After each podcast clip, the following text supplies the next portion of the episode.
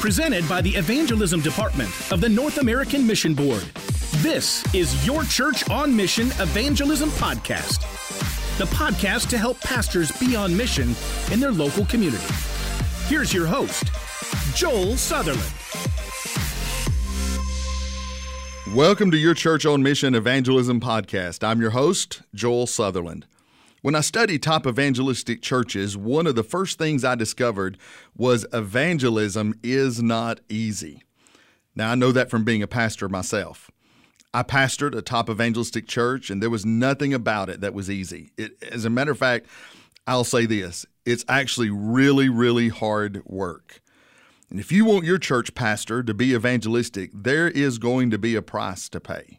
No church drifts towards evangelism. The fact is, you're going to have to constantly pull your church back towards an evangelistic mindset. Being a pastor is hard work if you do it well. You are bombarded. I chuckle in a sad way at churches that still give their pastors only 2 weeks of vacation. A 2-week vacation plan was made for the era of landline phones. It was not made for the era of cell phones and social media and 24/7 connectivity and availability. We're wearing our pastors out. We're working them so hard. And pastors, if you do your job well, evangelism is going to be hard work. Why? Because of everything else you have going on. Pastoral care, committee meetings, counseling, spiritual oversight. I love what Paul did in 2 Corinthians chapter 11.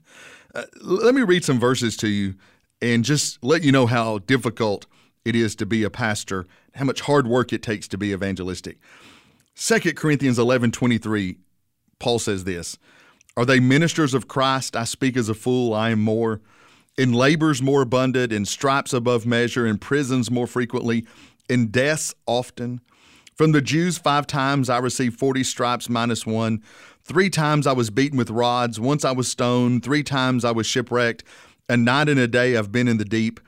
In journeys often, in perils of water, in perils of robbers, in perils of my own countrymen, in perils of the Gentiles, in perils in the city, in perils in the wilderness, in perils in the sea, in perils among false brethren, in weariness and toil, in sleeplessness often, in hunger and thirst, in fastings often, in cold and nakedness." And then verse 28, "Besides the other things, what comes upon me daily, my deep care for all the churches." I like what Paul did here. He listed all the ways he had been tortured. And then he adds, but the hardest thing is caring for the churches. Now, I may not have that exactly in context, but the point should be well taken. Paul was talking about being hungry, beaten, tortured, abandoned, and he said, but man, the hard work is I've got to care for these churches. It's hard to be a pastor, but it's even harder to be an evangelistic pastor. It takes an enormous amount of hard work. Let's take a quick break, and when we come back, I'll introduce you to our co-host, and we'll find out what one top evangelistic pastor has to say about the hard work of evangelism. We'll be right back.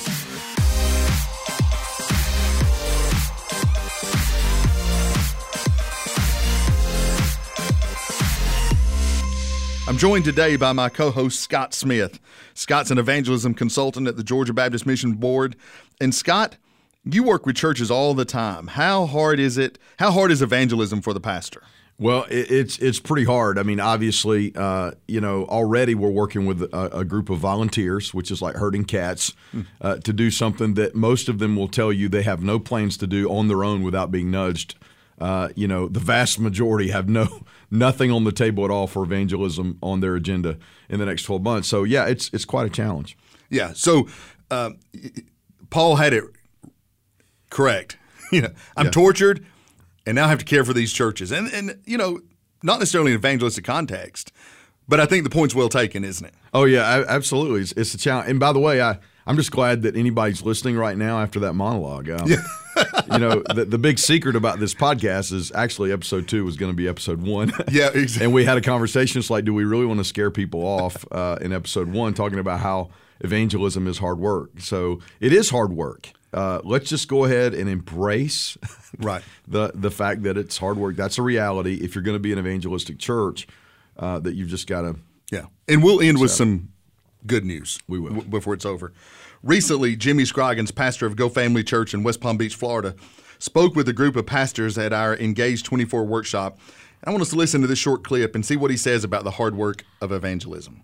And I will just say this, there's 6.5 million people in South Florida, and I would say if our church was at a zero on evangelism 10 years ago, I would say we have fought and scratched and worked and strategized and invested, and we're all the way up to about a 0.2. All right, I just want to be very clear, because it would be wrong for me to stand up here and act like I know everything there is to know about creating an evangelistic church, because I absolutely did not. And if you come and see what we're doing at our church, there might be a few things you could learn, but the main thing you would probably say is those people are one hot mess over there at Family Church. I mean, if you came to our church, I was just telling Tim Dowdy, being a pastor of our church, to me, my job is the chief whack-a-mole player. That's what I do. You know, we try to work on this over here and get that kind of organized, and about the time we get that going pretty good, I look over here and this is falling apart. So we work at that for a while, and then we got to go. Anybody ever feel like that? Can I get amen if you've ever felt that way? I mean, that's just the way that it is. And evangelism is hard work, and there is no silver bullet. Scott, that's a great line. I mean, when he said it, you could kind of tell the air, you know, it's almost like a relief to a pastor. You know what? I'm killing myself, and I don't feel like I'm getting anywhere in evangelism sometimes. And I love what Jimmy said about we've scratched and clawed and worked, and we went from a 0 to a 0.2. Yeah, I love that. I think there is relief in that. See, I think one of the problems is we've celebrated the wrong things in terms of putting leading evangelistic pastors on the stage. There's always that anomaly that, you know, I don't know, I'm going to be extreme here, but the pastor that says, you know, I woke up one morning and God told me to hang an olive branch from my steeple. And man, all of a sudden we baptized 8,000 that year. And so now he's going around the country. That's the guy we put on the stage. It's like, man, that guy that had this mystical thing happen. So a couple things. So number one, we're thinking, well, there is a silver bullet. It's some you know, mystical silver bullet that they just, you know, they held their mouth right when they implemented their strategy for the year, their theme for the year, and it just worked. And what you find is that guy that did that thing, if you get in there, they had 8 evangelistic events. They trained more in evangelism. But that's not what he talked about, because it didn't sound spiritual enough. It's hard work. Yeah, that's not what his book was about. Right. You know, and you know, you and I run into this a lot. Even when you see a successful pastor sometimes, you talk to them, they have a difficult time putting into strategy form. They have a hard time verbalizing what it is they're doing correctly. I mean, really, and like, we love these guys. They're awesome. If you'd asked me, I was a top evangelistic pastor in the state. Man, we're doing a lot of things. I could not have put that in strategy form. I was so busy doing it, I couldn't figure out I was just throwing everything against the wall to see if something worked. Mm-hmm. And I think what happens a lot of times is a guy writes his book, and it's about the olive branch, not about all the other things that really were underneath that were the strategic things he did in evangelism. And we're not saying God doesn't lead, and we're not saying that there are some things that the Spirit will lead you to do that are absolutely out of the box and we don't understand. But that is the exception, not the rule. And the fact is, when you look at top evangelistic churches, there are specific things that they did that took a lot of effort to get the result. Yeah, really, you and I sitting here you travel a state plus exclusively, a state with over 3,000 churches. I travel the nation. You do as well, but I'm all over the nation. I've yet to see a pastor that just woke up one day and they prayed really hard, and all of a sudden their church is incredibly – now, hear me carefully. Prayer is a component of evangelism. Undergirds everything, sure. But I know a lot of praying churches that aren't evangelistic yet, right? That's right. That's absolutely the truth. So I think there's both and involved in this episode. There's hard work, and there's a reason Jesus used terminologies like agriculture terminologies. You know, harvesting, reaping, sowing. If you ever hang out with a farmer much, it's hard work. You just don't pray, and the crops show up. No, that's absolutely the truth. So I hope that you are relieved a little bit if you're listening to this. There's not something wrong with you because it seems like evangelism is hard for you, and it's easy for that guy on the stage. That's a falsehood. That's right.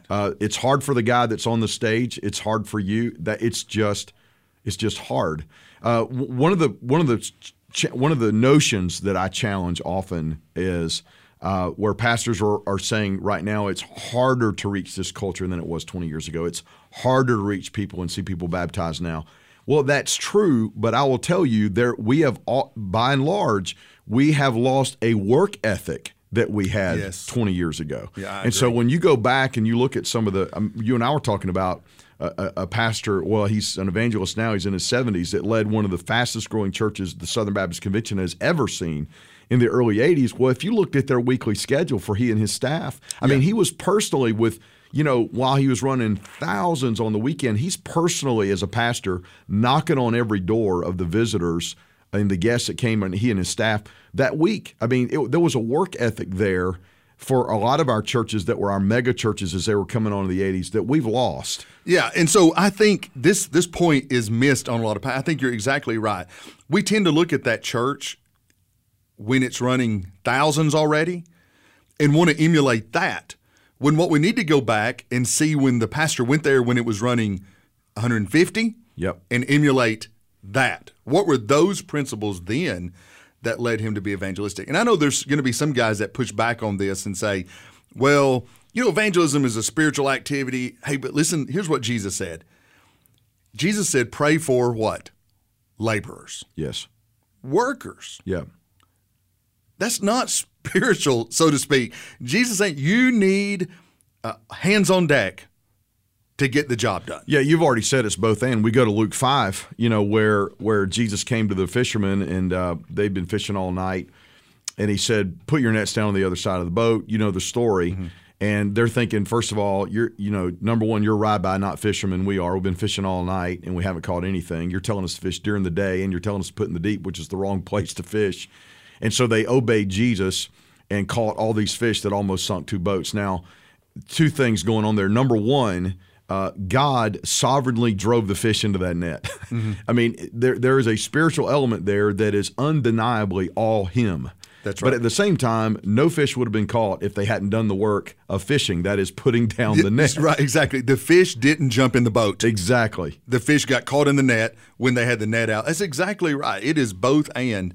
And so I think if I'm a pastor, and I am, it helps, it helps alleviate a little bit for me to know, I did this big evangelistic thing and we only had one or two saved and I thought we'd have 20 or 30. Hey, it's hard work.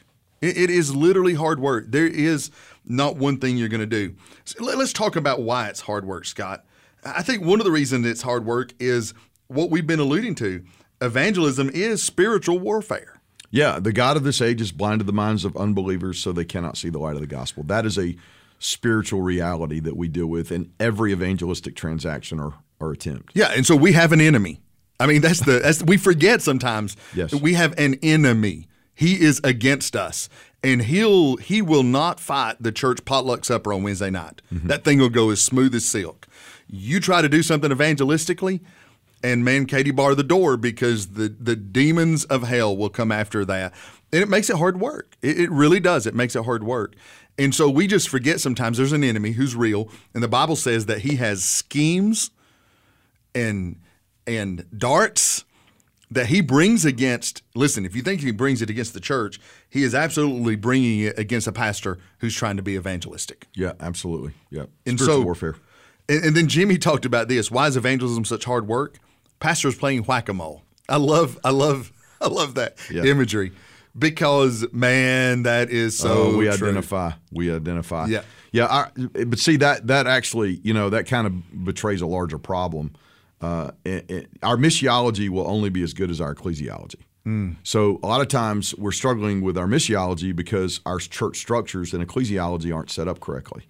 Any strategy to win the Daytona 500 that includes or that involves the driver also doubling as the pit crew is not going to work. Right, exactly. So something needs to be fixed structurally there.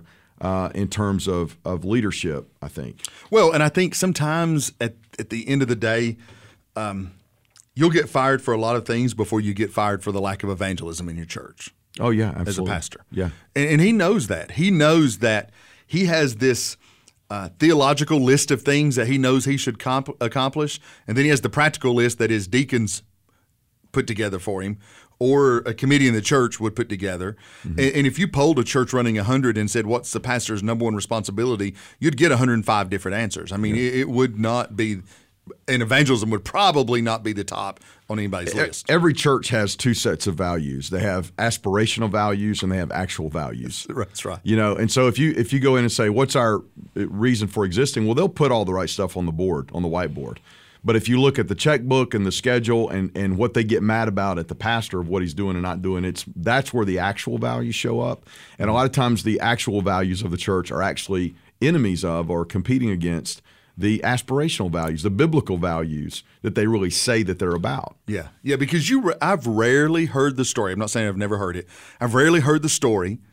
And if you're listening to this, Pastor, you may know someone. I'm not saying, but I've rarely heard the story where a group of leaders in the church have called the pastor in and said, hey, we're not baptizing enough people, and we just don't think you're right for this church. I mean, that may exist, but you and I are in a lot of circles, and we don't hear that.